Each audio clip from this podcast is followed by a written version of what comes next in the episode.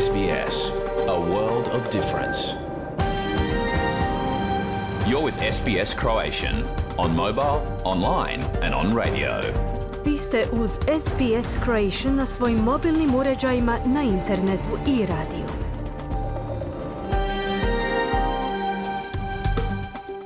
SBS odaje priznanje tradicionalnim vlasnicima zemlje s koje danas emitiramo program na hrvatskom jeziku.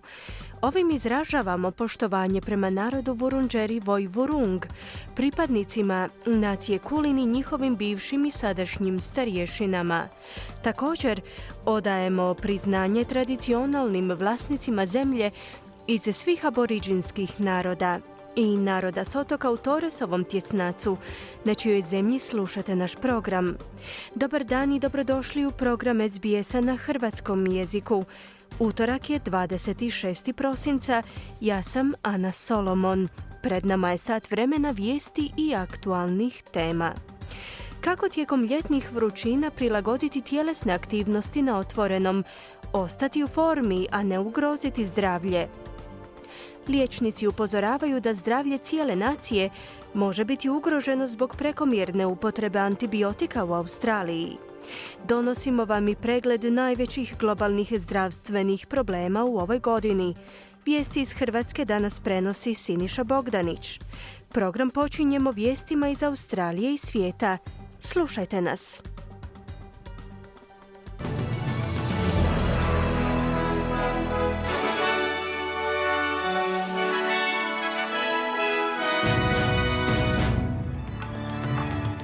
U današnjim vijestima poslušajte, izraelski premijer Benjamin Netanjahu kazao da će njegova zemlja intenzivirati borbu s Hamasom.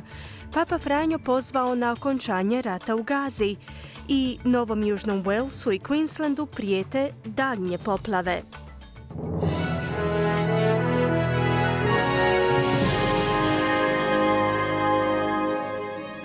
Slušate vijesti radija SBS, ja sam Ana Solomon. Započinjemo vijestima iz svijeta. U Egiptu su navodno razradili plan za postizanje primirja na području pojasa Gaze, temeljem kojega će se na slobodu pustiti svi oteti izraelski taoci, kao i nekolicina palestinaca koja je zadržana u izraelskim zatvorima. Više od stotinu talaca je još uvijek zadržana u Gazi, a njihova rodbina u Izraelu kaže da oni ne bi smjeli biti zaboravljeni. Neki su izviždali premijera Benjamina Netanjahua tijekom njegovog obraćanja pred izraelskim parlamentom, u kojemu je kazao da im je potrebno više vremena za oslobađanje talaca. Šaket Šehter je sestra Romija Gonena, koji je otec 7. listopada s jednog glazbenog festivala. Evo što ona kaže. We need everyone to know that Romy and, many more hostages are still had, Situacija se ne pomiče s mrtve točke, no netko treba s nama razgovarati i netko nam treba reći što namjeravaju učiniti s otetim taocima. Potrebno je da svi znaju da je Romi zajedno s mnoštvom ostalih talaca još uvijek zadržan u Gazi. Želimo da ih se ljudi sjećaju te da ne zaborave da su oni još uvijek tamo. Trebaju se vratiti svojim kućama, izjavila je Šehter. Izraelski premijer Netanjahu se susreo s izraelskim vojnim snagama na području Gaze, te članovima svoje stranke Likud kazao da će Izrael u narednim danima intenzivirati svoju vojnu kampanju protiv Hamasa. U međuvremenu poglavar Rimokatoličke crkve Papa Franjo je pozvao na okončanje rata u Gazi, kao i na, kao i na oslobađanje talaca koji se još uvijek nalaze u rukama Hamasa. U svojoj tradicionalnoj božićnoj poruci Papa je također pozvao na upućivanje većeg obima pomoći na području pojasa Gaze.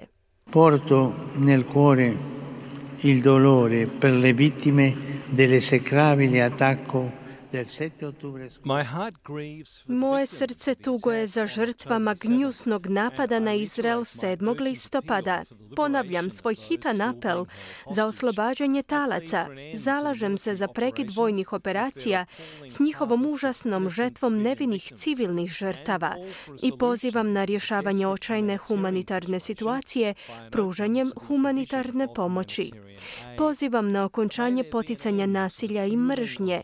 Neka se palestinsko pitanje riješi iskrenim i ustrajnim dijalogom među zaračenim stranama podržanom snažnom političkom voljom i potporom međunarodne zajednice.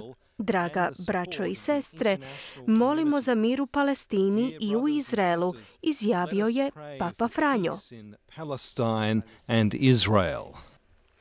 Rusija je prebacila pritvorenog oporbenog političara Alekseja Navalnija u zatvorsku koloniju sjeverno od Artičkog kruga.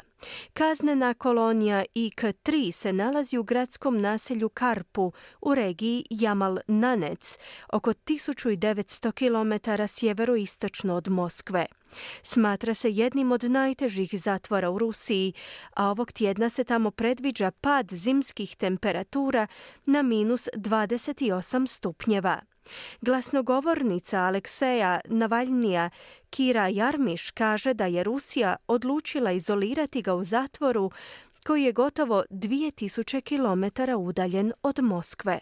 So it is very cold there, and even today, uh, the light there is for two hours per day. So, I mean, um, Tamo je vrlo hladno, s danjim svjetlom koje traje tek dva sata. Uvjeti su puno teži u odnosu na prijašnji zatvor u regiji Vladimir, koji je bio puno bliži Moskvi. Da se zaključiti da definitivno pokušavaju izolirati Alekseja, prokomentirala je Jarmiš. Iranski državni mediji su izvijestili da je u izraelskim zračnim napadima u blizini sirijskog glavnog grada Damaska ubijen viši savjetnik iranske revolucionarne garde. Poznat pod imenom Saed Razimu Savi, bio je to čovjek odgovoran za koordinaciju vojnog savezništva između Sirije i Irana. Iranska državna televizijska postaja je prekinula svoj redovni informativni program kako bi objavila da je Musavi ubijen, opisavši ga kao jednog od najstarijih savjetnika garde u Siriji. Ukrajinski dužnosnici su potvrdili da je u ruskim napadima na regiju Herson ubijeno petero civila, dok su ruski dužnosnici u istočnom gradu Horlivki kazali da je jedna osoba ubijena tijekom granatiranja Kijeva. Ruske vojne snage su napustile Herson i zapadnu obalu rijeke Dnjepar u južnoj Ukrajini prije više od godinu dana, ali su otada izložile mnoga tamošnja područja stalnom granatiranju sa svojih položaja na istočnoj obali. Ukrajinski predsjednik Voldimir Zelenski se obratio svojim sunarodnjacima s božićnom porukom ohrabrenja u oči ruske invazije. Step by step, day by day, darkness is losing, and darkness will finally lose. The evil will lose. Korak po korak, dan za danom, tama je na gubitku i na koncu će izgubiti svoju bitku. Zlo neće pobijediti. Danas imamo zajednički cilj koji je ujedno naš zajednički san. I naše molitve su danas upućene spram ostvarivanja slobode, odnosno pobjede naše Ukrajine. Molimo za dan kada ćemo biti ponovno u mogućnosti sigurno se okupiti u okrilju svojeg doma, tijekom mirnog Božića, kako bismo jedni drugima kazali da se Isus rodio, istaknuo je Zelenski. Slušate vijesti radija SBS. Nastavljamo vijestima iz zemlje. Diljem Novog Južnog Walesa se očekuje nastavak grmljavinskih oluja, čime se povećava rizik od poplava i druge štete u većem dijelu ove savezne države. I stanovnici Queenslanda se pripremaju za teške vremenske neprilike, budući da se oluje i obilne oborine prognoziraju i tijekom današnjeg dana za veći dio Queenslanda. Dodatna količina oborina očekuje i Melbourne, koji bi tijekom današnjeg dana mogao zabilježiti 5 do 10 mm oborina. Bez obzira na intenzivne pritiske na troškove života, mnogi kupci će iskoristiti prednosti današnjih rasprodaja. Direktor Australskog udruženja trgovaca Paul Zara je kazao da se prodavači nadaju ostvariti veliku zaradu. We know that um, Boxing Day is a very different consumer mindset. We do expect Boxing Day to be a big trading day. Uh. Znamo da na današnji dan potrošači njeguju potpuno drugčiji način razmišljanja. Danas će biti veliki dan za trgovce. Tijekom crnog petka i pred sam Božić ljudi tradicionalno kupuju darove za prijatelje i rodbinu, no na današnji dan ljudi troše na sebe, pojašnjava Zara. Utemeljitelj humanitarne zaklade Exodus, poznate i kao zaklada veličasnog Bila Cruisa je kazao da je ovaj Božić bio osobito težak za Australce koji jedva spajaju kraj s krajem. Velečasni Cruz je izjavio da u ovom trenutku više no ikada prije bilježe veliki broj ljudi koji unatoč tome što naporno rade traže pomoć u nabavci osnovnih potrepština i prijeko potrebnih usluga. Well, we've morphed from feeding the homeless to feeding the hungry because people coming in eating here Prešli smo od hranjenja beskućnika na hranjenje gladnih, budući da ljudi koji nam ovdje dolaze su ljudi koji rade, ali koji ne zarađuju dovoljno novca. Hranimo i usamljene. Puno ljudi se zatvara u svoje kuće, nikada ne izlaze, boje se. Tijekom covid bili smo zabrinuti zbog zajednica koje smo izolirali jedna od drugih, a na koncu sve što je postignuto jest stvaranje tjeskobe, zaključio je velečasni Cruz. Premijer Anthony Albanizi je bio među brojnim volonterima koji su tijekom današnjeg dana u ovoj zakladi koji su tijekom jučerašnjeg dana u ovoj zakladi na zapadu Sidneja hranili beskućnike te sve one ljude koji su bili u potrebi za toplim obrokom. Radi se o jednoj od najvećih dobrotvornih organizacija u Sidneju, koja svakodnevno poslužuje do 2000 obroka te pruža usluge socijalne pomoći.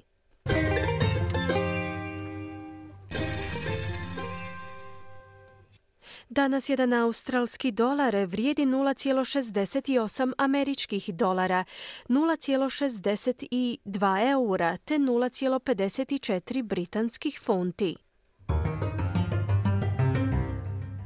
I na koncu kakvo nas vrijeme očekuje tijekom današnjeg dana u većim gradovima Australije.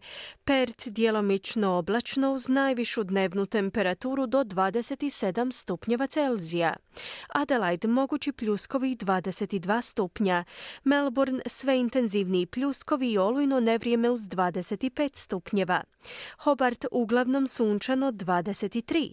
Canberra povremeni pljuskovi uz olujno nevrijeme te 26 stupnjeva. Sydney manji pljuskovi 28, Brisbane pljuskovi te mogućnost razvoja olujnog nevremena i 33 stupnja. I na posljedku Darwin, gdje će prevladavati slični vremenski uvjeti, manji pljuskovi te mogućnost razvoja olujnog nevremena, uz najvišu dnevnu temperaturu do 34 stupnja Celzija. Slušali ste vijesti radija SBS. Za više vijesti posjetite SBS News.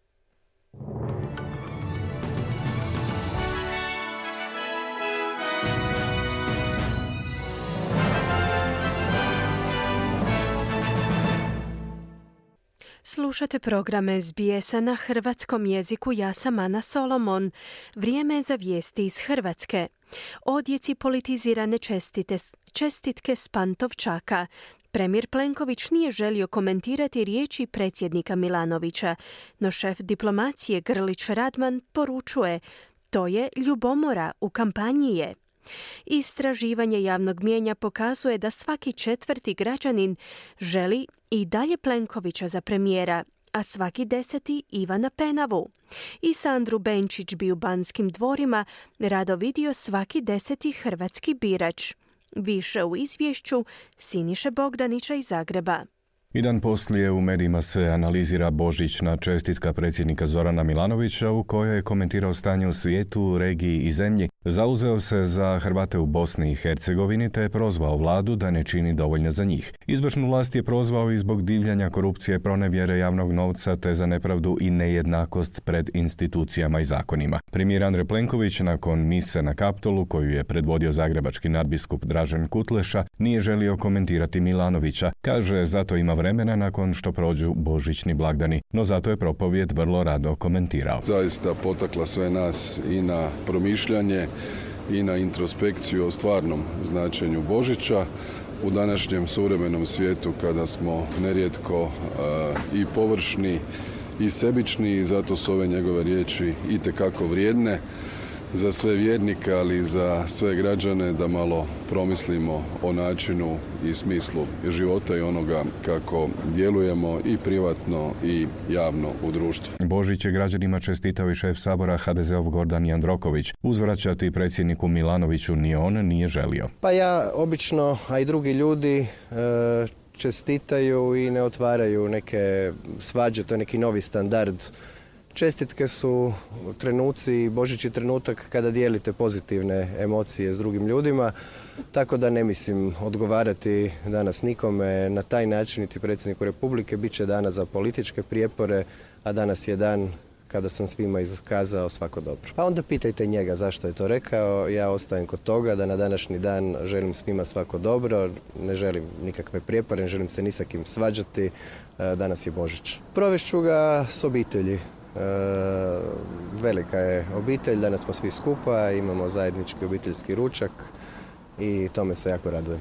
No šef diplomacije Gordan Grlić Radman nema problema s političkim replikama na Božić. Pa ja bih rekao da je to nečuveno do sada i škandalozno da predsjednik države zloupotrebljava, blago rečeno, koristi zapravo ove svečane blagdane, blagdanske trenutke kako bi e, već najavio vlastiti program za očito, očito je za kampanju. I mislim da ono što je rekao, e, vjerojatno te riječi ne pripadaju Hrvatskoj, možda nekoj drugoj državi. Ne znam na koju državu mislio, ali ovo je do sada nečuveno, e, znači u 30 i više godina hrvatske državnosti, da predsjednik države ovako zlopotrebljava bladanske, božićne trenutke kako bi poslao krivu poruku, kako bi obmanuo javnost, kako bi zapravo anulirao sve ono što je hrvatska vlada mukotrpnim radom, pregalaštvo, predavnim radom ostvarilo ovih sedam godina. Mislim da, u kampanji, dakle? Pa mislim da je to jedna, jedna, jedna zavist i ljubomora koju on ne može kontrolirati. Pa mislim, pogledajte, čovjek je bio premijer u jednom razdoblju i to su te, te, tih katastrofalne te četiri godine zapravo prate još ovu vladu. Radman misli da su predsjednikove izjave posve neutemeljene kada se o vladi i životu u Hrvatskoj radi. On govori temeljem osjećaja, dakle on negira činjenice. Dakle, on apsolutno negira činjenice. On jednostavno prelazi preko toga.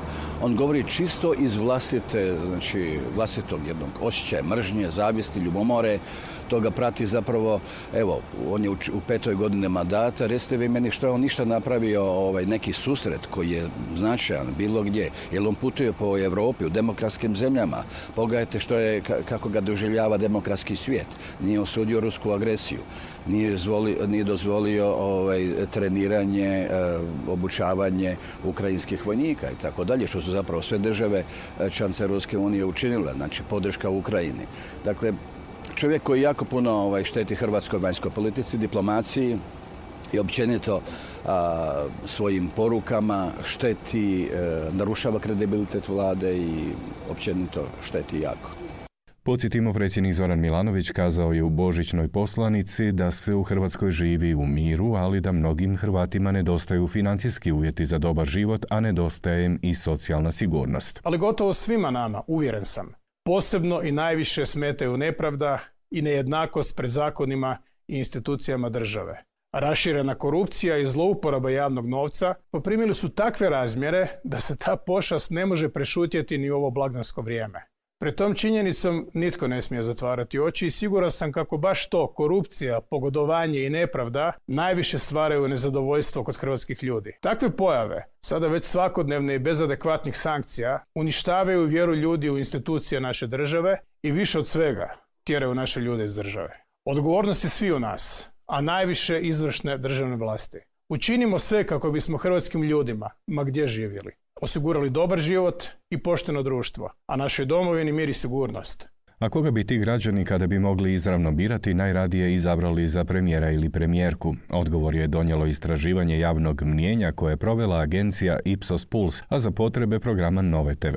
Na prvom mjestu je Andrej Plenković, njega bira 26,5% ispitanih, što je nešto lošiji rezultat od onoga kojeg HDZ ima u ovom mjesečnom krobarometru. Daleko iza njega na drugom mjestu je Ivan Penava, kojega bi kao premijera rado vidjelo 11,2% ispitanih, što je ipak bolji rezultat od rejtinga njegove stranke. Na trećem mjestu je Sandra Benčić. Nju kao premijerku želi gotovo 10% ispitanih, što je također bolji rezultat od platforme Možemo u nedavnom krobarometru. Četvrti je Peđa Grbin, Njega bi kao premijera željelo 7% ispitanih i ovdje kao i kod Plenkovića lošiji je osobni rejting od stranačkog. Podsjetimo Grbin je predsjednik SDP-a. Pet je Nino Raspudić s gotovo 5% podrške, a i njegov je rejting slabiji od Mostova rejtinga. Iako podrške mogućim premijerima i premijerkama more neodlučnih čak 20,7%. Na ostale potencijalne kandidate otpada 15% ispitanih, s tim da nitko pojedinačno ne prelazi 1 ili 2%. Oni koji bi izašli na izbore, a nikoga od navedenih ne žele za šefa vlade je 0,3%, tajnu za sebe želi sačuvati 4,4% ispitanih. Plenković ima debelo najčvršću podršku stranke, on je izbor za premijera za 75% HDZ-ovaca. Među ispitanicima koji bi ga rado opet vidjeli kao premijera je čak 6% birača SDP-a, te 5% birača Mosta, domovinskog pokreta, ali i platforme Možemo.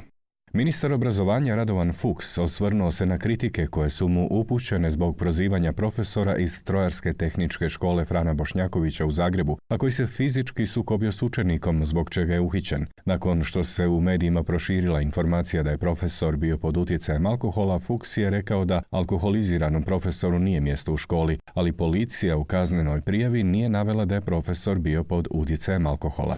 Alkoholizam je nešto najstrašnije što se u nekakvoj ustanovi školskoj može dogoditi. Ja mislim da je moja nekakva dužnost kao ministar da na bilo kakav signal, bilo kakvu stvar reagiram na način na koji sam reagirao. Da li je profesor bio ili nije bio alkoholiziran, očito će se utvrditi još kasnije nekakvim postupcima. A ako se pokaže da nije bio, ja ću biti najsretnija osoba da mu se ispričam. Riječ je o slučaju u kojem se javnost jako solidarizirala s profesorom koji je nakon sukoba s učenikom dobio otkaz. Naime, objavljeni su podaci prema kojima je profesor bio u psihički teškom stanju zbog tri uzastopne tragedije u užem obiteljskom krugu, a neki od učenika su posvjedočili da su ga učenici s kojima se sukobio brutalno provocirali i ponižavali na nastavi, vrijeđali su ga i naguravali jedan drugoga na njega. Nakon što je snimka incidenta objavljena na društvenim mrežama i nakon što je slučaj došao do policije, profesor je uhićen, no nakon žalbenog procesa pušten je iz istražnog zatvora, velikim dijelom i zbog pritiska javnosti. Učenici za sada nisu kažnjeni. Toliko za danas iz Zagreba za SBS Siniša Bogdanić. Hvala Siniši i time smo došli do kraja vijesti u današnjem programu. U nastavku govorimo o zdravlju. Podsjećamo se najvećih globalnih zdravstvenih izazova u 2023. Prenosimo savjete liječnika o vježbanju na otvorenom tijekom ljetnih vrućina, kao i upozorenje o štetnosti prevelike upotrebe antibiotika. Ostanite uz program Radija SBS na hrvatskom jeziku. SBS na hrvatskom, ja sam Ana Solomon. Svijet se i ove godine, 2023. godine, suočio s nizom izazova u području zdravstva. U prilogu Debre Grork, koji je za naš program pripremila Mirna Primorac, Poslušajte što je ugrožavalo zdravlje na, globalno, na globalnoj razini u posljednjih 12 mjeseci i kakav je bio odgovor međunarodne zajednice. U siječnju 2023. godine Svjetska zdravstvena organizacija pokrenula je apel za prikupljanje 2,5 milijarde dolara kako bi osigurala svoj hitni fond. Taj novac postao je očajnički potreban u mjesecima koji su slijedili s potresom u Turskoj Siriji, koji je odnio tisuće života i ostavio mnoge u rizičnom položaju.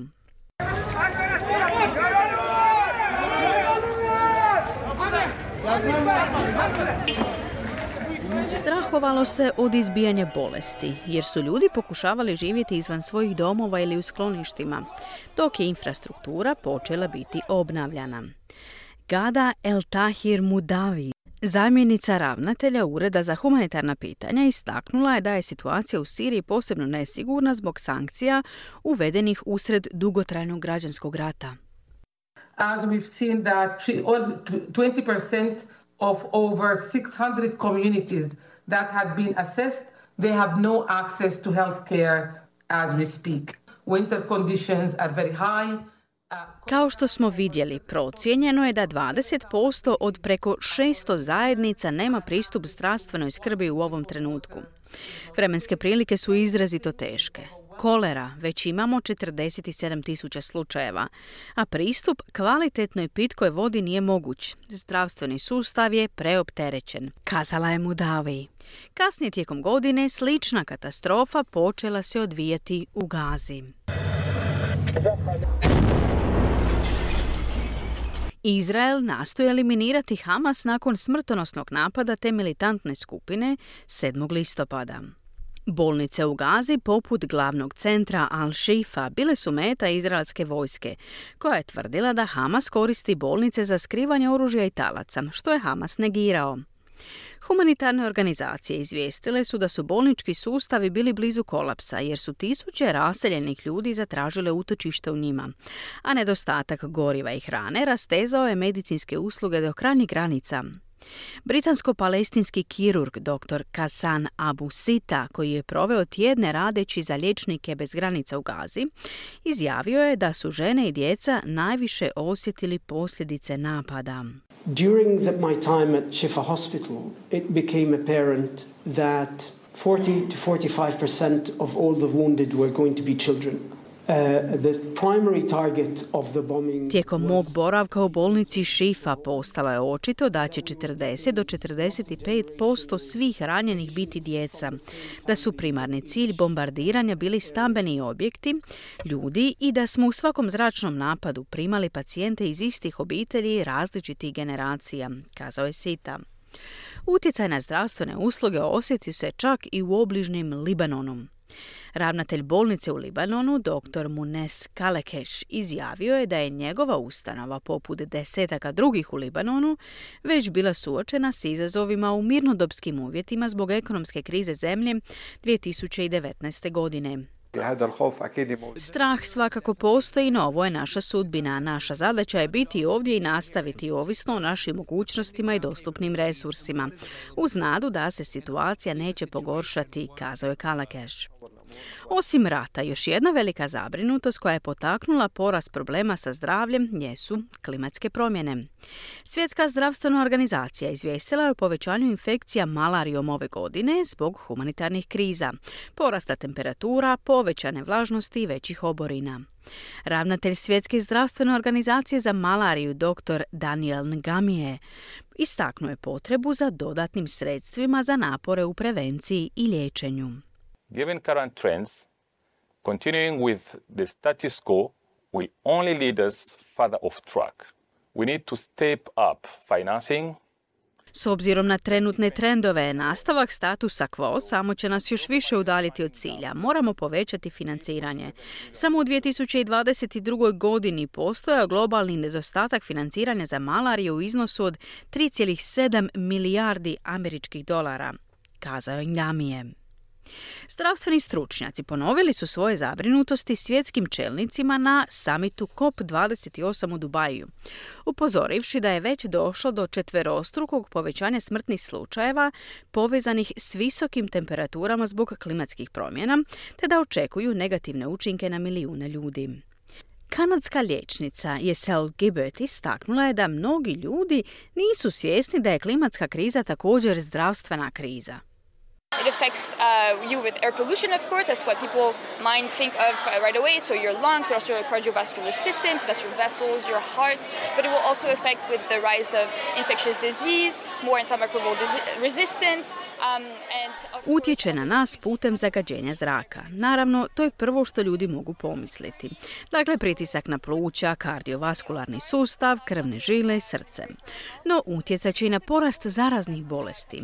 Povećanu otpornost na antimikrobne tvari i naravno svi izbjeglice, klimatski izbjeglice koji će se nalaziti u nezdravim uvjetima.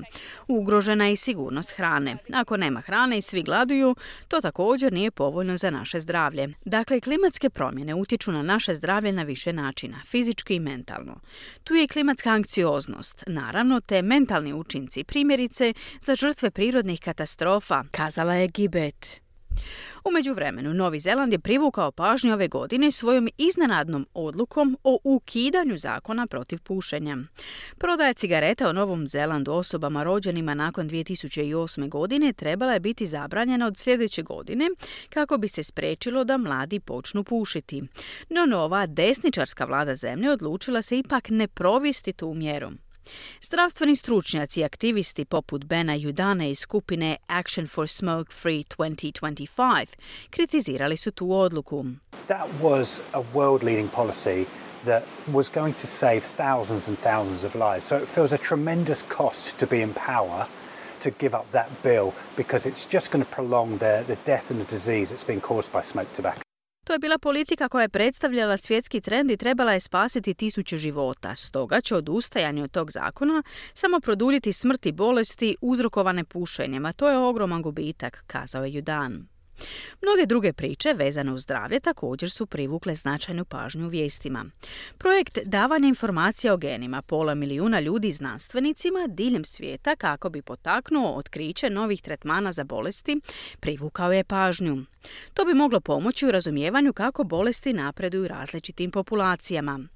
Međunarodna studija otkrila je da eksperimentalni lijek može usporiti napredovanje problema s pamćenjem i razmišljanjem kod pacijenata, pružajući novu nadu za liječenje Alzheimerove bolesti. U Njemačkoj je Dominika Fritz postala prva osoba koja je primila medicinski odobrenu trodimenzionalno isprintanu bioničku ruku. Also krass, das fühlt sich an. I fenomenalno. Osjećam se da mi nikad ništa nije nedostajalo. Raditi s obje ruke, to nisam mogla niti zamisliti. Čak i kada sam vidjela druge ljude kako to rade. Sada je to zaista nevjerovatno, kazala je Fritz. No, neke priče su ostale neprimjećene. Među njima su problemi s kojima se suočavaju transrodne osobe u Sjedinjenim američkim državama pri pristupu zdravstvenoj skrbi i skrbi za starije osobe. 2023. godine donesen je novi val državnih zakona koji ograničavaju prava transrodnih osoba diljem Sjedinjenih američkih država.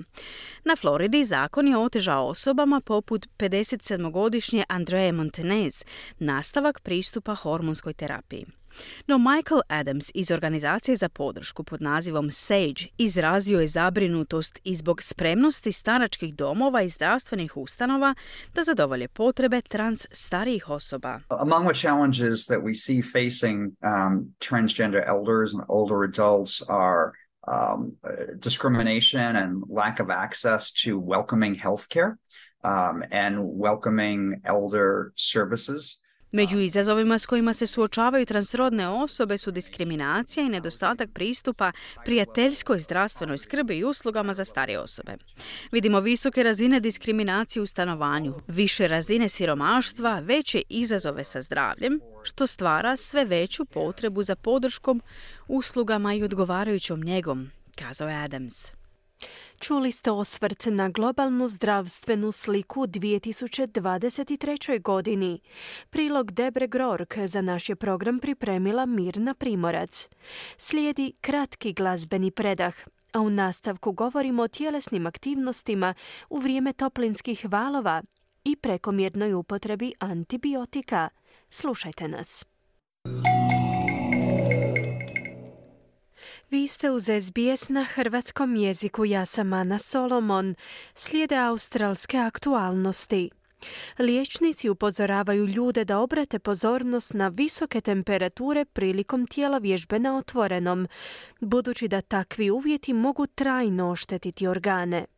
Liječnici upozoravaju Australce na izbjegavanje tijelo vježbe za vrijeme toplinskih udara. Prilog Sidney Lang. S dolaskom ljeta i ljetnih temperatura zdravstveni stručnjaci upozoravaju ljude na opasnosti tjelovježbe za vrijeme ekstremnih vrućina. Sidney je nedavno zabilježio najtoplija prva dva tjedna ljeta u više od 160 godina temperaturnih mjerenja. No, čini se da visoke temperature ne predstavljaju prepreku za neke od redovnih posjetitelja teretana na otvorenom na plaži Bondi, koji kažu da vremenske prilike ne bi smjele biti izgovor za propuste u vježbanju. never too hot to work outdoors. It's not hot enough. Let's go. It's just not it for me. Anything above 30, it becomes like hazardous. Nikada nije prevruće za tijelo vježbu na otvorenom. Rekao bih da nije dovoljno vruće, kazao je jedan ispitanik. Dok je druga ispitanica izjavila da po takvoj vrućini nije u mogućnosti vježbati te da je svaka temperatura iznad 30 stupnjeva štetna. Treći ispitanik je pak naveo da bilo koja temperatura može poslužiti kao izlika za nevježbanje, no da u Bondaju nikada nije prevruće. Liječnik specijalist i istraživač pri Australskom nacionalnom sveučilištu Dr. Simon Quilt je doktorirao na temu vrućine i zdravlja na području sjevernog teritorija. On kaže da istraživanja pokazuju da vježbanje na ekstremnoj vrućini može ostaviti trajne posljedice na tijelo. Dr. Quilty kaže da su učinci dugotrajne izloženosti napornoj vježbi po vrućini nešto što su liječnici stvarno shvatili tek u posljednjih 5 do 6 godina. As the research is coming out, it's becoming more and more apparent that regular prolonged exposure to exertion in hot weather damages your bodies permanently. S daljnjom provedbom istraživanja postaje sve očiglednije da redovita izloženost naporu neko dulje vrijeme po vrućem vremenu može trajno oštetiti tijelo i primjerice bubrege, a to je nešto s čime smo upoznati posljednjih 5 do 6 godina. Dakle, Problem ekstremne vrućine i načina na koji ona djeluje na naša tijela je nešto što se zapravo tek počinje istraživati i ljudi će na to trebati obratiti pozornost ako žele živjeti dugo, biti u formi te ako žele biti zdravi. Dakle, moramo se prilagoditi klimatskim ograničenjima s kojima sada živimo, zaključuje dr. Quilty. Istraživanje pokazuje da je prilikom zagrijavanja mozak među prvim organima koji će osjetiti posljedice. Dr. Quilty kaže da vježbanje na visokim temperaturama ne samo da može oštetiti vaše organe, već može dovesti do donošenja opasnih odluka. As your body heats up, all of your organs start to come under strain.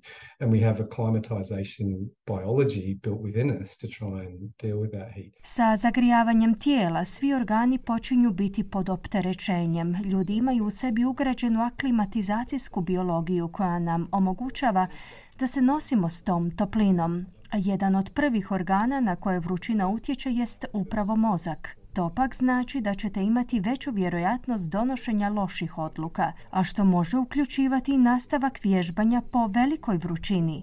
Nakon mozga se uključuju i drugi organi. Dakle, prvi znak je donošenje loših odluka, nakon čega slijedi vrućina i žeđ. Neki ljudi počnu osjećati kao da imaju visoku temperaturu ili im se koža počne ježiti.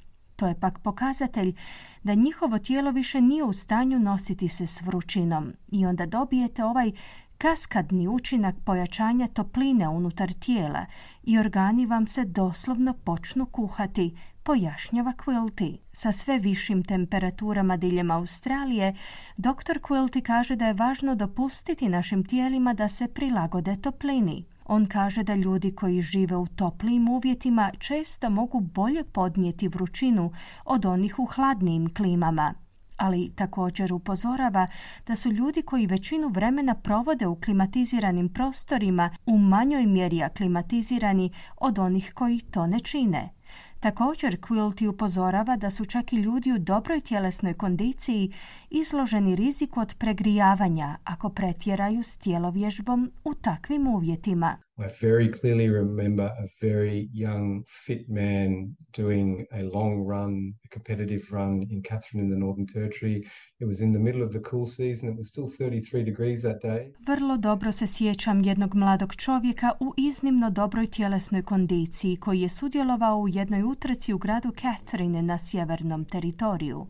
Bilo je to usred zime, no temperatura je tog dana tamo dosegla 33 stupnja. Preopteretio se i obolio od rabdomiolize i svi su mu se mišići otopili. Bio je na korak od smrti i medicinskim helikopterom je prebačen u Darwin, gdje je smješten na jedinicu intenzivne njege. To se dakle može dogoditi mladim ljudima koji su potpuno zdravi. Samo zato što ste u dobroj tjelesnoj kondiciji i što se osjećate dobro, to ne znači da ste imuni na vrućinu. Svi mi kao društvo u cjelini moramo početi učiti kako živjeti s toplim temperaturama, na posljedku je kazao Quilty. S obaranjem toplinskih rekorda dr. Quilty savjetuje vježbanje rano ujutro, odnosno iskorištavanje najhladnijeg dijela dana, kako bi izbjegli koban scenarij koji bi vas mogao koštati života. Čuli ste prilog Sidney Lang. Postoji zabrinutost zbog porasta uporabe antibiotika u Australiji. Liječnici upozoravaju da učinkovitost kao i opskrba antibioticima nisu neograničene, te da mogu izazvati ozbiljne posljedice u slučaju novih zdravstvenih problema. Prilog Sunija Avaštija pripremila je Mirna Primorac. Antimikrobici obuhvaćaju širok spektar lijekova koji se bore protiv bakterija, gljivica, parazita i određenih virusa. Njihova uporaba ponovno raste u Australiji. Prema izvješću Australskog povjerenstva za sigurnost i kvalitetu zdravstvene skrbi, uporaba antimikrobnih sredstava u zajednici pala je 2020. godine, dijelom zbog pandemije koronavirusa i nedostatka sredstava za borbu protiv novog koronavirusa. Unatoč tom padu uporaba antimikrobnih sredstava porasla je za 10% prošle godine. Najviše stope korištenja zabilježene su tri najmnogoljudnije države. Novi Južni Wales, Victoria i Queensland. Profesor John Turnage, viši medicinski savjetnik Australskog povjerenstva za sigurnost i kvalitetu zdravstvene skrbi, ističe da smo postali previše ovisni o antibioticima. Over the 50 years or 60 years since we first had penicillin listed as a miracle drug, we got the idea that antibiotics would treat all sorts of infections. Tijekom posljednjih 50 ili 60 godina, otkako smo prvi put uvrstili penicilin među čudotvorne lijekove, stvorili smo uvjerenje da antibiotici mogu izliječiti sve vrste infekcija. Nažalost, upali smo u začarani krug gdje pacijenti očekuju antibiotik svaki put kada dođu, kazao je Turnage. Liječnici upozoravaju da prekomjerna uporaba antibiotika može uzrokovati otpornost na ove lijekove. Kada netko uzima antibiotik koji je vrsta antimikrobne tvari, uništava oko 99,99% bakterija.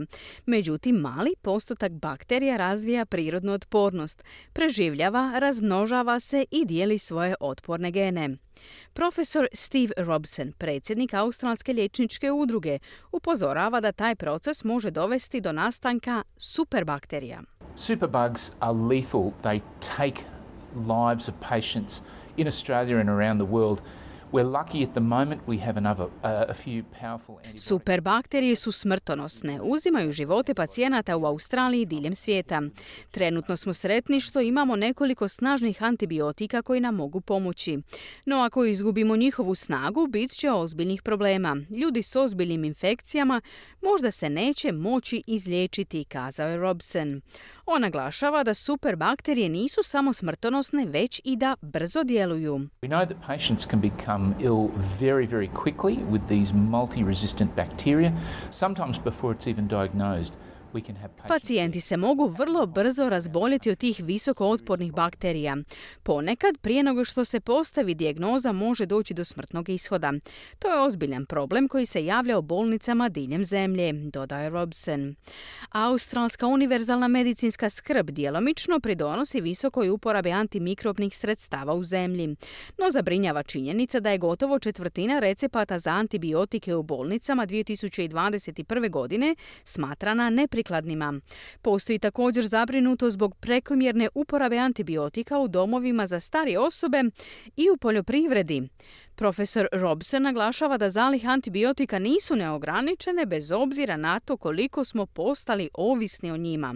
At the moment we have a small number of antibiotics that are still very powerful but there are not many more in the pipeline. We need to make sure that we protect and safeguard the effectiveness of those antibiotics. Imamo samo nekoliko vrsta antibiotika koji su trenutno vrlo moćni, no njihova količina nije ograničena, stoga moramo čuvati njihovu učinkovitost. Ako izgubimo te antibiotike, možemo se vratiti u situaciju koju smo bili prije drugog svjetskog rata, dodaje Robson. Liječnici pozivaju Australce da ne zahtijevaju antibiotike ukoliko oni nisu nužni, te ističu važnost osobne higijene i jačanja imunološkog sustava. Bila je to Mirna Primorac s prilogom Sunila Vaštija. Pri kraju smo današnje emisije. Ostaje nam da se ukratko podsjetimo vijesti dana.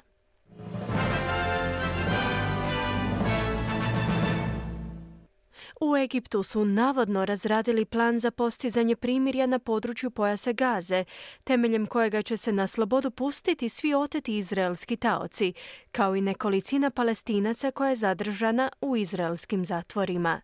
Poglavar Rimokatoličke crkve Papa Franjo je u svojoj tradicionalnoj božićnoj poruci pozvao na okončanje rata u Gazi, kao i na oslobađanje talaca koji se još uvijek nalaze u rukama Hamasa.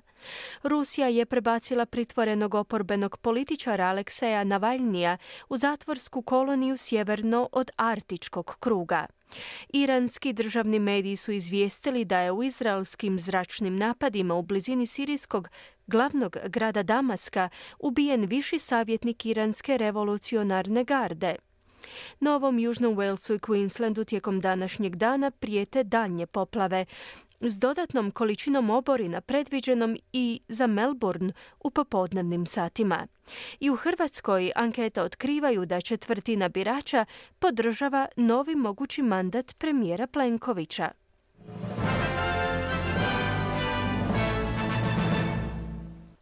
Slušali ste program Radija SBS na hrvatskom jeziku. Ja sam Ana Solomon. Program je uredila Marijana Buljan. Hvala na pozornosti budite s nama i u četvrtak 28. prosinca u 11 sati. Ugodan dan i do slušanja.